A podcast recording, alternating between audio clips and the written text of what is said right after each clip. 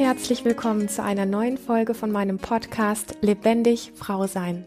Mein Name ist Lilian und du findest meine Arbeit im Internet unter lilian-runge.de und unter lebendig-frau-sein.de. Manches ist unverzeihlich und Wut ist besser als Vergebung. Mit diesen provokanten Themen möchte ich mich heute mit dir zusammen beschäftigen und vorweg werde ich ein paar Dinge sagen, die mit meinem aktuellen Live-Event im Juli zu tun haben. Der Titel von meinem Live-Seminar lautet Lebe, was dir wirklich gut tut.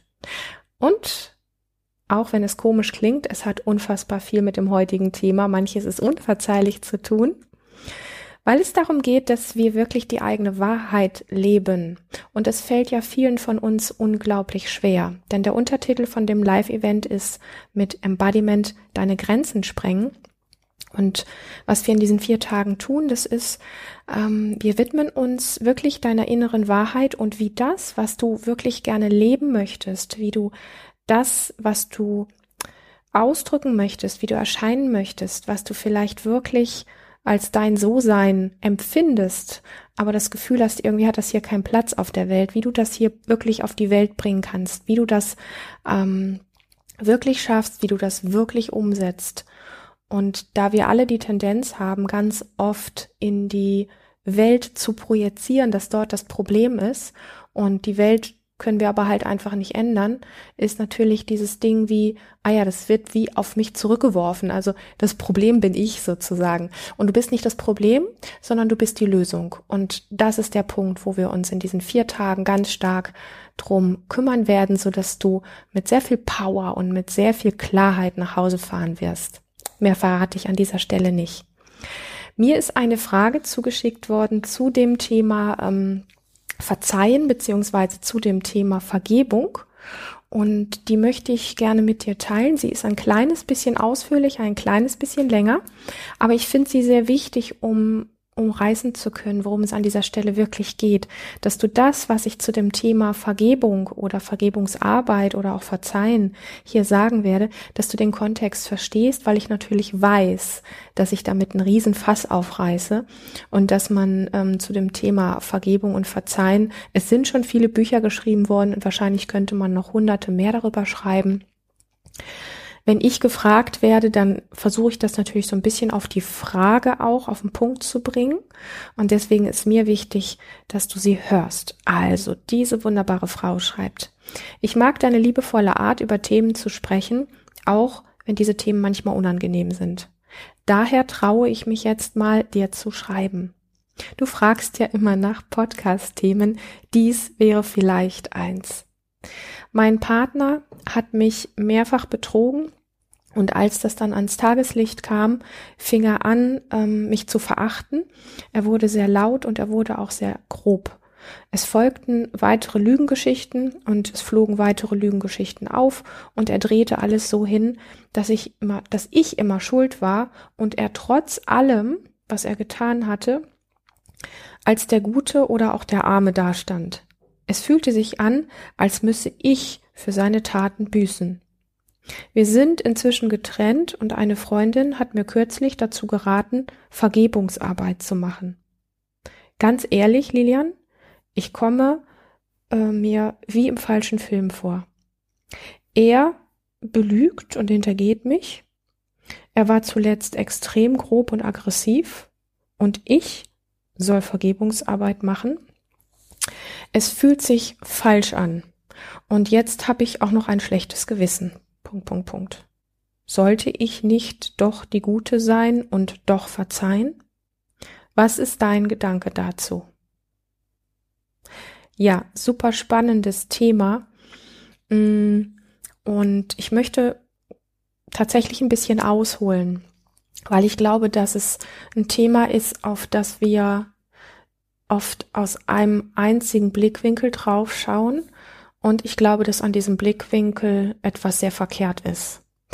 Und wenn du meinen Podcast öfter hörst, dann weißt du, dass ich nicht so die Person bin, die sagt, das ist richtig, das ist verkehrt, das ist gut, das ist falsch, das ist schwarz, das ist weiß, so macht man das nicht. Das ist nicht wirklich meine Art und ich glaube, heute werde ich ein bisschen krasser über die Dinge sprechen und deswegen mag ich auch ein bisschen ausholen. Ich provoziere mal und sage, wir leben in einer Gesellschaft, die extrem stark wegschaut. Und wenn ich von Gesellschaft spreche, dann dürfen wir uns alle immer mit einschließen, ja? Also nicht da ist die Gesellschaft und hier bin ich, sondern wir sind ein Teil der Gesellschaft. Und wir leben in einer Gesellschaft, also das heißt, wir sind Teil davon, von einer Gesellschaft, die extrem stark das Wegschauen praktiziert. Und wir sehen Dinge, wo wir wissen, wo wir spüren, dass da eigentlich was verkehrt ist. Und wir sagen zum Beispiel nichts. Und wahrscheinlich liegt das nicht nur daran, dass wir als Gesellschaft wegschauen, sondern das liegt wahrscheinlich auch daran, dass wir uns gar nicht mehr spüren und deswegen vielleicht so unbehelligt wegschauen. Lass mich das nochmal sagen. Wir leben in einer Gesellschaft, die wegschaut. Das heißt, ich, du, wir alle sind Teil davon. Und wir schauen weg bei Dingen, bei denen wir, wenn wir uns wieder mehr spüren würden, hey, hier läuft was nicht in Ordnung. Hey, hier müsste man eigentlich aufstehen und was sagen. Das können wir nicht, wenn wir uns nicht viel spüren.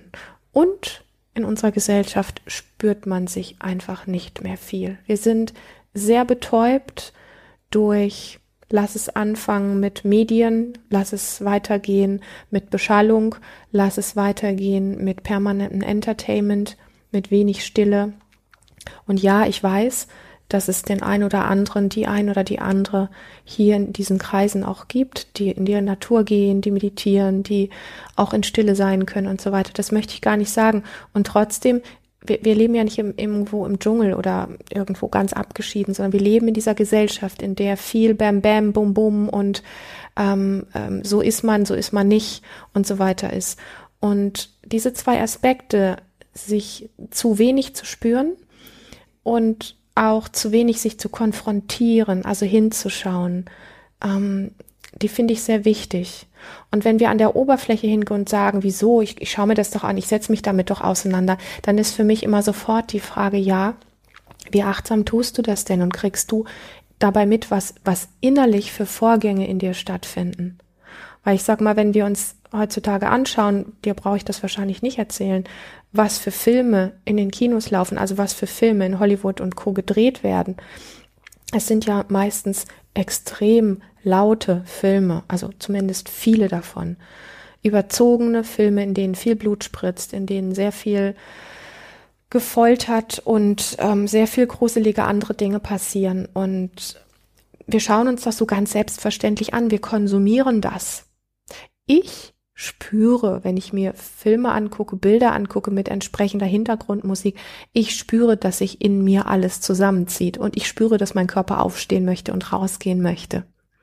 Und ich glaube, uns täte allen gut, uns wieder ein bisschen mehr zu spüren und bei solchen Filmen eher die Tendenz zu haben, das Kino zu verlassen, weil ich glaube, dass wir insgesamt, wenn wir uns mehr spüren würden, eine feinere Welt hätten, einen liebevolleren Umgang mit uns, mehr hinschauen hätten, mehr hinspüren hätten und mit all diesen Themen, mit denen wir uns so rumschlagen, viel weniger zu tun und viel weniger zu kämpfen hätten. Und auch die aktuelle Zeit, die wir haben, die letzten 2 Jahre, die uns alle sehr geprägt haben, immer neue Fässer, die wie sich ja aufreißen lassen, wo wir noch wieder mehr von unschönen Dingen auf der Welt sehen, werden so ein bisschen mitgenährt durch unser Wegschauen und durch uns nicht spüren. So. Und Wir können jetzt nicht natürlich sagen, wir haben jetzt keine Ahnung, wenn wir jetzt 30 sind oder 40 oder 50 sind, können wir jetzt nicht sagen, wir haben jetzt 30 Jahre uns nicht gespürt, wir haben 30 Jahre nicht wirklich hingeschaut, jetzt reißen wir alles auf und schauen alles an. Das wäre für unser System eine komplette Überforderung. Aber ein bisschen langsam wieder zu lernen, hinzuschauen, achtsamer zu sein und das gar nicht unbedingt als erstes mit jemand anderen, sondern erstmal einfach nur mit sich selber. Das ist ein verantwortungsvoller Weg, wie ich finde, für den jeder Einzelne von uns die Verantwortung trägt, weil dazu kann jeder jeden Tag ein Stück weit was beitragen. Und ja, also wir leben nicht nur in einer Gesellschaft, wo wir halt wegschauen, sondern wo wir uns einfach gar nicht mehr spüren.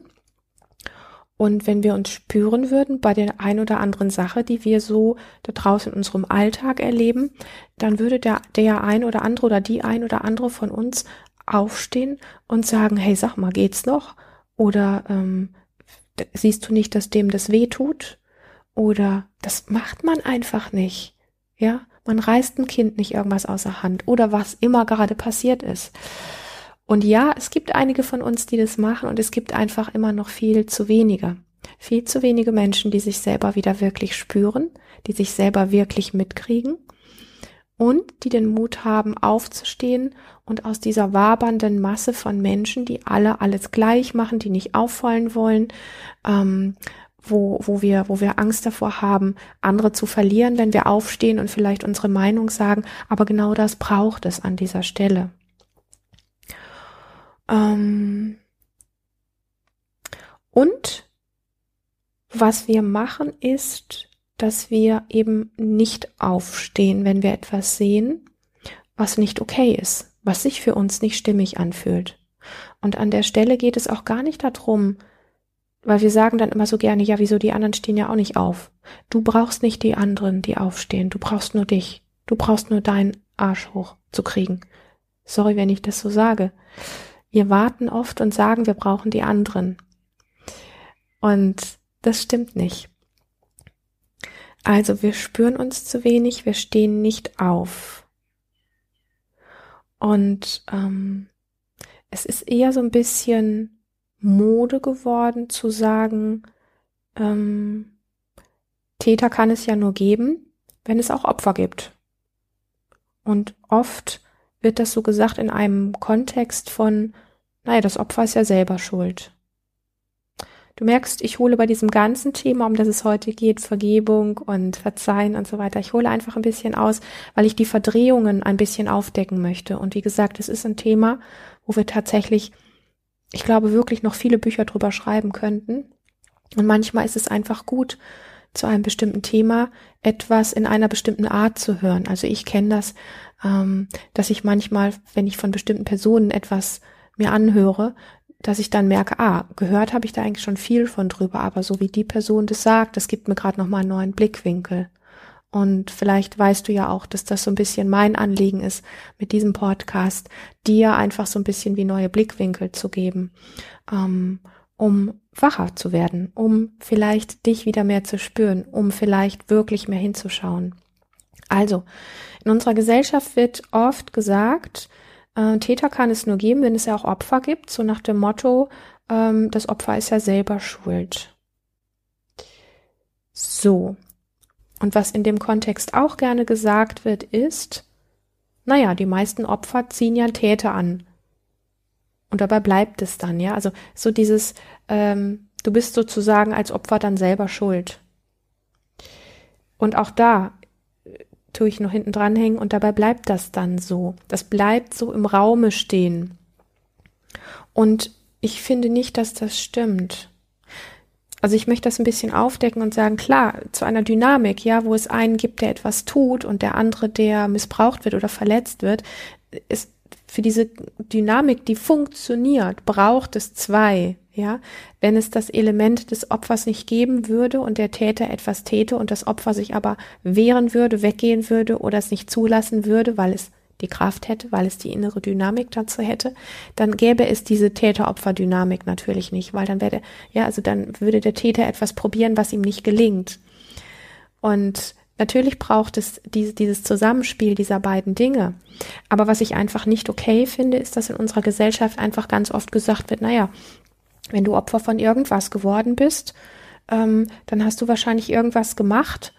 Und wenn es letztlich eine Sünde ist, also an irgendeiner Stelle ist immer so dieses Ding so nach dem Motto, du bist ja schuld, du bist selber schuld. Und nochmal, es stimmt so nicht. Also wir kennen das ja sogar zum Thema Vergewaltigung.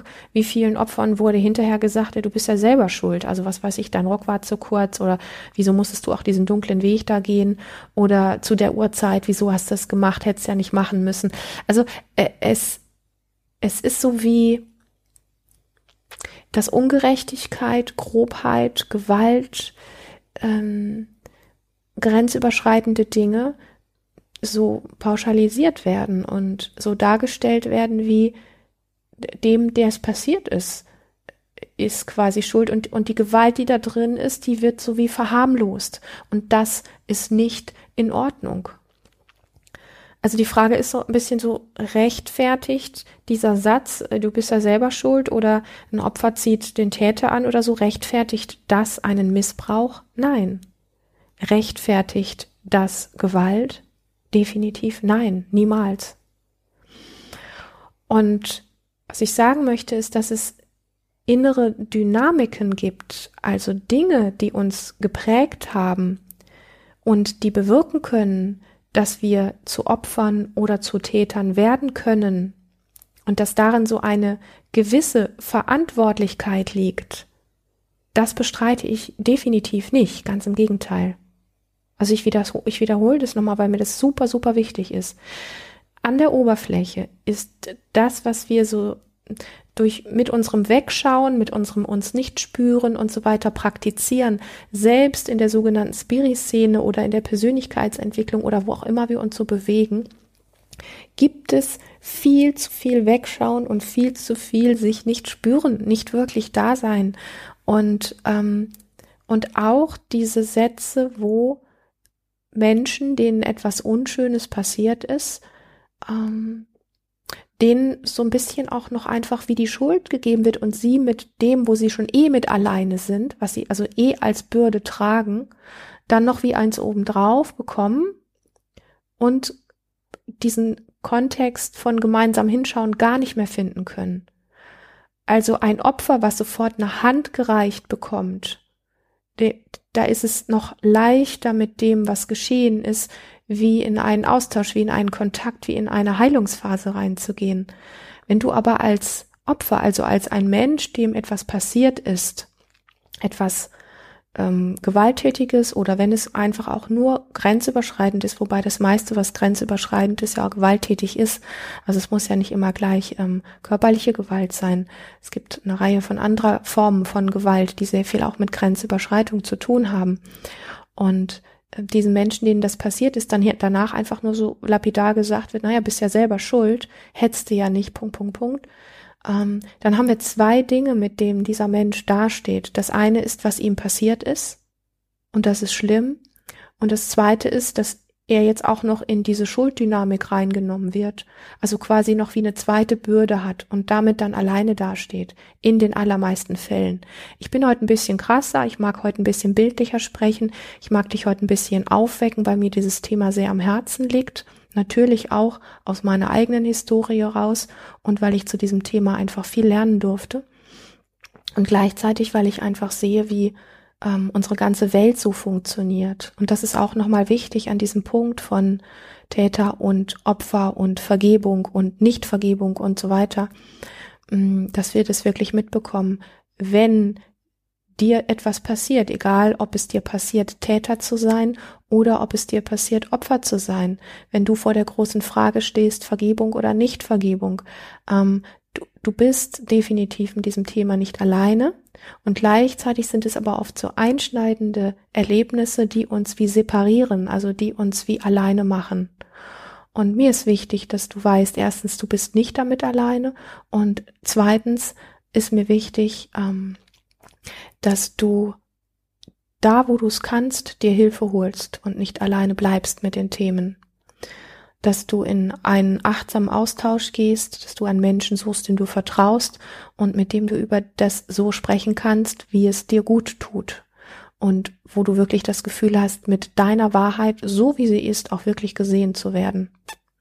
Denn wenn wir nach etwas, was uns passiert ist, in einen Austausch gehen, wo jemand anderes das so runterredet oder irgendwie sagt, ah ja, kenne ich, ist mir auch schon passiert oder so, also wo das nicht wirklich den Raum kriegt, den es braucht, dann sind wir weiterhin alleine, dann nutzt dieser Kontakt nichts.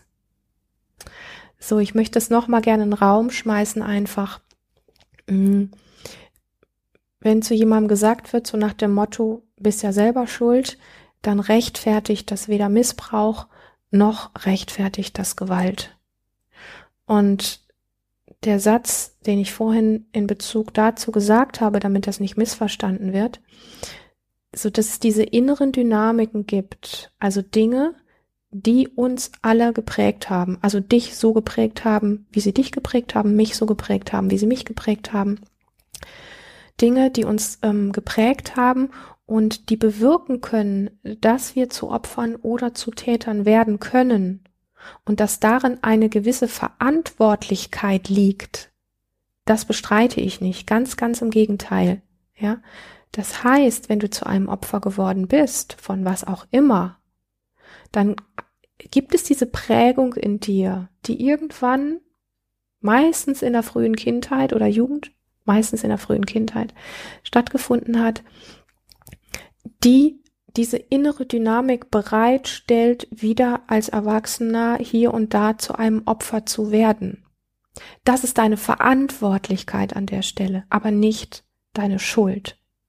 Ich mag das nicht, wenn wir so mit Schuld um uns schmeißen, weil uns allen das überhaupt nicht gut tut. Wir brauchen augenscheinlich in unserer Gesellschaft immer irgendwie jemanden, der Schuld hat. Und das Dumme ist einfach nur, es bringt nichts. Ja, also wenn ich einfach nur sage, ja, siehst doch, du bist schuld oder du hast das und das gemacht, also du bist schuld und das bleibt einfach nur so im Raum stehen, dann bewegt sich einfach nichts mehr. Und wenn wir aber hingehen und in die Verantwortlichkeit reingehen, mich hat in meiner Kindheit etwas geprägt, zum Beispiel, was kann ich jetzt nehmen? Ich kenne persönlich das Thema innere Ohnmacht immer wieder. Also so das Gefühl zu haben, in Situationen zu kommen, bei denen ich einfach so, einfach nicht weiter weiß. Also wo in mir so alles wie stagniert, wo ich das Gefühl habe, hier kann ich eigentlich nur noch warten, bis es vorbei ist. So, ich kann hier eigentlich nur aushalten.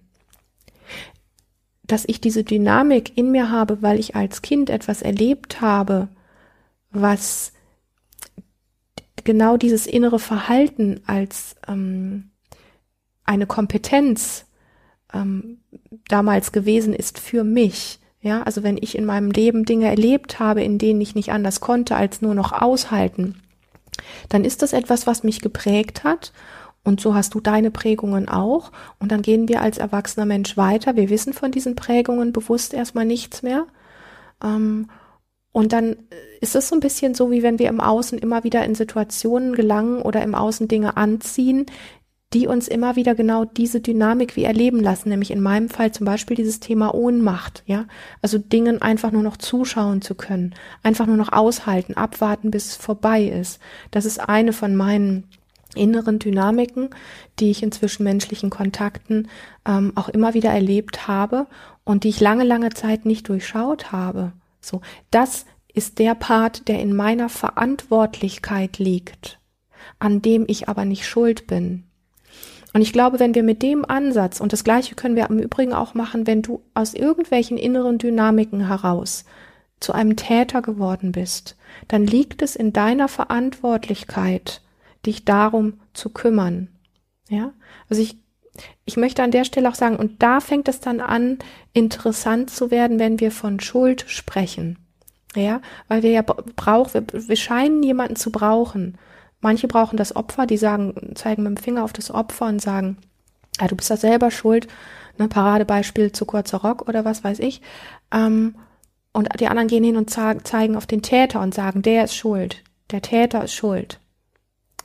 In dem Moment, wo wir von einer anderen Sichtweise rangehen und sagen, okay, etwas hat mich zu einem Täter werden lassen, was sind denn die Dynamiken gewesen? Und das ist natürlich etwas, was hier im Podcast, das sprengt den Rahmen komplett. Ja, also das ist ja bei jedem Menschen sehr unterschiedlich. Aber sich damit zu beschäftigen und da einzutauchen, was deine inneren Dynamiken sind, warum du in der und der Situation immer wieder so und so handelst zum Beispiel. Und es lässt dich entweder zum Täter oder zum Opfer werden, wenn wir jetzt einfach mal bei Täter und Opfer bleiben. Es gibt da natürlich noch viele andere Figuren auch. Und dann können wir dieses Wort Schuld ein für alle Mal streichen, sondern können das ersetzen durch Verantwortlichkeit. Und das ist etwas, was ich sehr mag, weil wir alle eine Verantwortlichkeit haben. Und an der Oberfläche wird leider aber mit diesen ganzen Themen Schuld, mit den Themen Täter, Opfer, mit den Themen Vergebung und so weiter definitiv falsch umgegangen. Ich finde, dass wir uns in unserer Gesellschaft mit diesen Begrifflichkeiten und mit diesen Dynamiken, die da eigentlich in uns vorherrschen, viel zu oberflächlich umgehen und letztendlich, wenn ich heute einfach mal bewerten darf, ich mache das ja sonst nicht so oft, aber ich sage wirklich, hey, wir gehen mit den Themen Schuld, Täter, Opfer und Vergebung wirklich falsch um. Und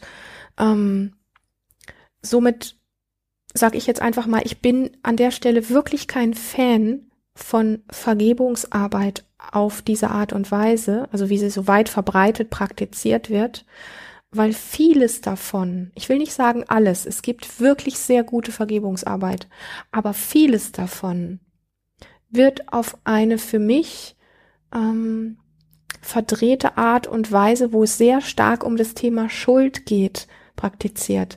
Und um es noch deutlicher zu machen, ja, für mich ist Vergebung die Folge von ... also von etwas. Und ich kann das nicht durch ein paar Mantras oder ein bisschen Meditationen irgendwie herbeihexen. Nochmal, für mich ist Vergebung die Folge von etwas. Und das hat sehr viel mit Verantwortlichkeit zu tun. Nicht mit Schuld, definitiv nicht. Mit Verantwortlichkeit. Und wir können Vergebung nicht irgendwie durch ein paar Mantras oder ein paar hergestellte Rituale oder Meditationen oder irgendwas herbeihexen. Also für mich funktioniert das nicht. Es ist ja mein Podcast, also ich kann hier ja sagen, was ich will. Obwohl ich es ja eigentlich immer versuche, wirklich so nehmbar auch für dich rüberzugeben. Ich merke, bei diesem Thema bin ich einfach ein bisschen anders heute unterwegs. Aber wenn wir uns um das Thema Vergebung oder auch Verzeihen kümmern, also es ist wirklich etwas, was wir nicht künstlich herstellen können. Das ist genauso, wie wenn wir uns mit Hingabe beschäftigen. Meine Güte. Wie viele Frauen habe ich schon sagen hören, ich kenne das auch, ich habe das in meinem Leben auch gehabt, eine Phase, wo ich gedacht habe, ich müsste mich irgendwie zum Beispiel in der Sexualität mehr hingeben können und ich müsste jetzt was dafür tun, dass da mehr Hingabe ist. Und das habe ich auch schon von Männern gehört, die dann zu ihren Frauen gesagt haben, Mensch, gib dich doch einfach mal ein bisschen mehr hin. Ganz im Ernst? Das ist ein großer Witz. Hingabe ist die Folge von etwas, genauso wie Vergebung die Folge von etwas ist. Hingabe ist die Folge von zum Beispiel so etwas wie Sicherheit, Geborgenheit, ja, also sich abgrenzen können, dieses wirklich zu wissen, hier bin ich safe, von innen heraus das wirklich zu spüren, weil du weißt, dass du es kannst, weil du weißt von innen heraus, du kannst dich gut um deine Grenzen kümmern. Das ist ein Part, durch den Hingabe entsteht.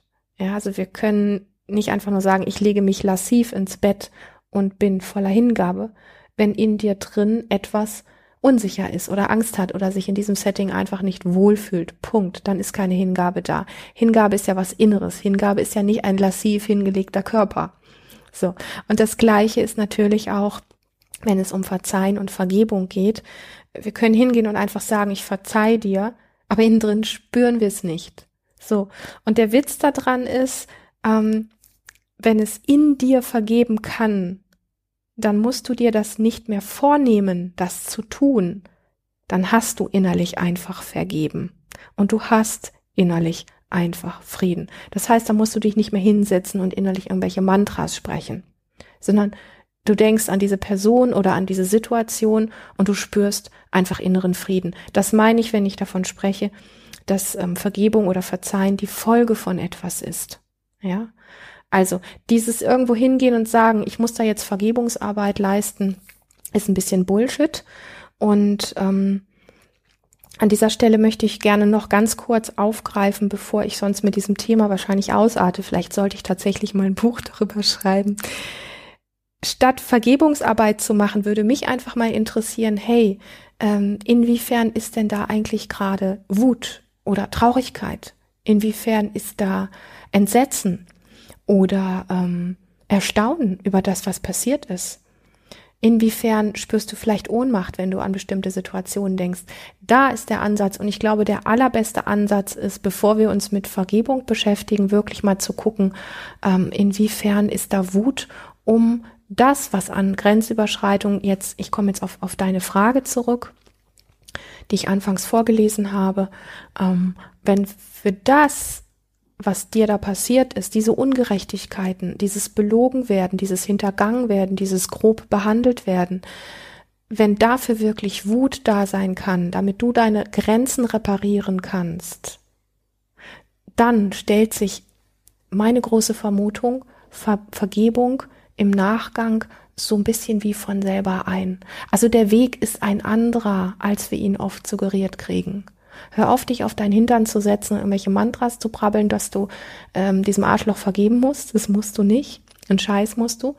Aber kümmere dich darum, dass du wütend sein darfst, dass du empört sein darfst, dass du alles das, was da vielleicht noch an unterdrückter Energie von Dingen, die dir dabei helfen, deine Grenzen zu wahren oder auch deine Grenzen zu reparieren, alles, was da noch ungesehen ist, unausgedrückt ist, dass du damit in den Kontakt gehst und im allerbesten Fall tatsächlich das nicht alleine machst, sondern einen Menschen vor dir hast, zum Beispiel einen Therapeuten, zum Beispiel ein guter Coach oder wer auch immer, der da mit dir reingehen kann, oder auch in einem schönen Seminarsetting ist das auch super, wenn es einen guten Rahmen hat, der da mit dir reingehen kann, wo du mit diesen Dingen, die es in dem Kontakt, wo du es nicht aufbringen konntest, also wo das nötig gewesen wäre, wo du das nochmal wie, ich will es nicht sagen zurückerleben, sondern dir wiederherstellen kannst.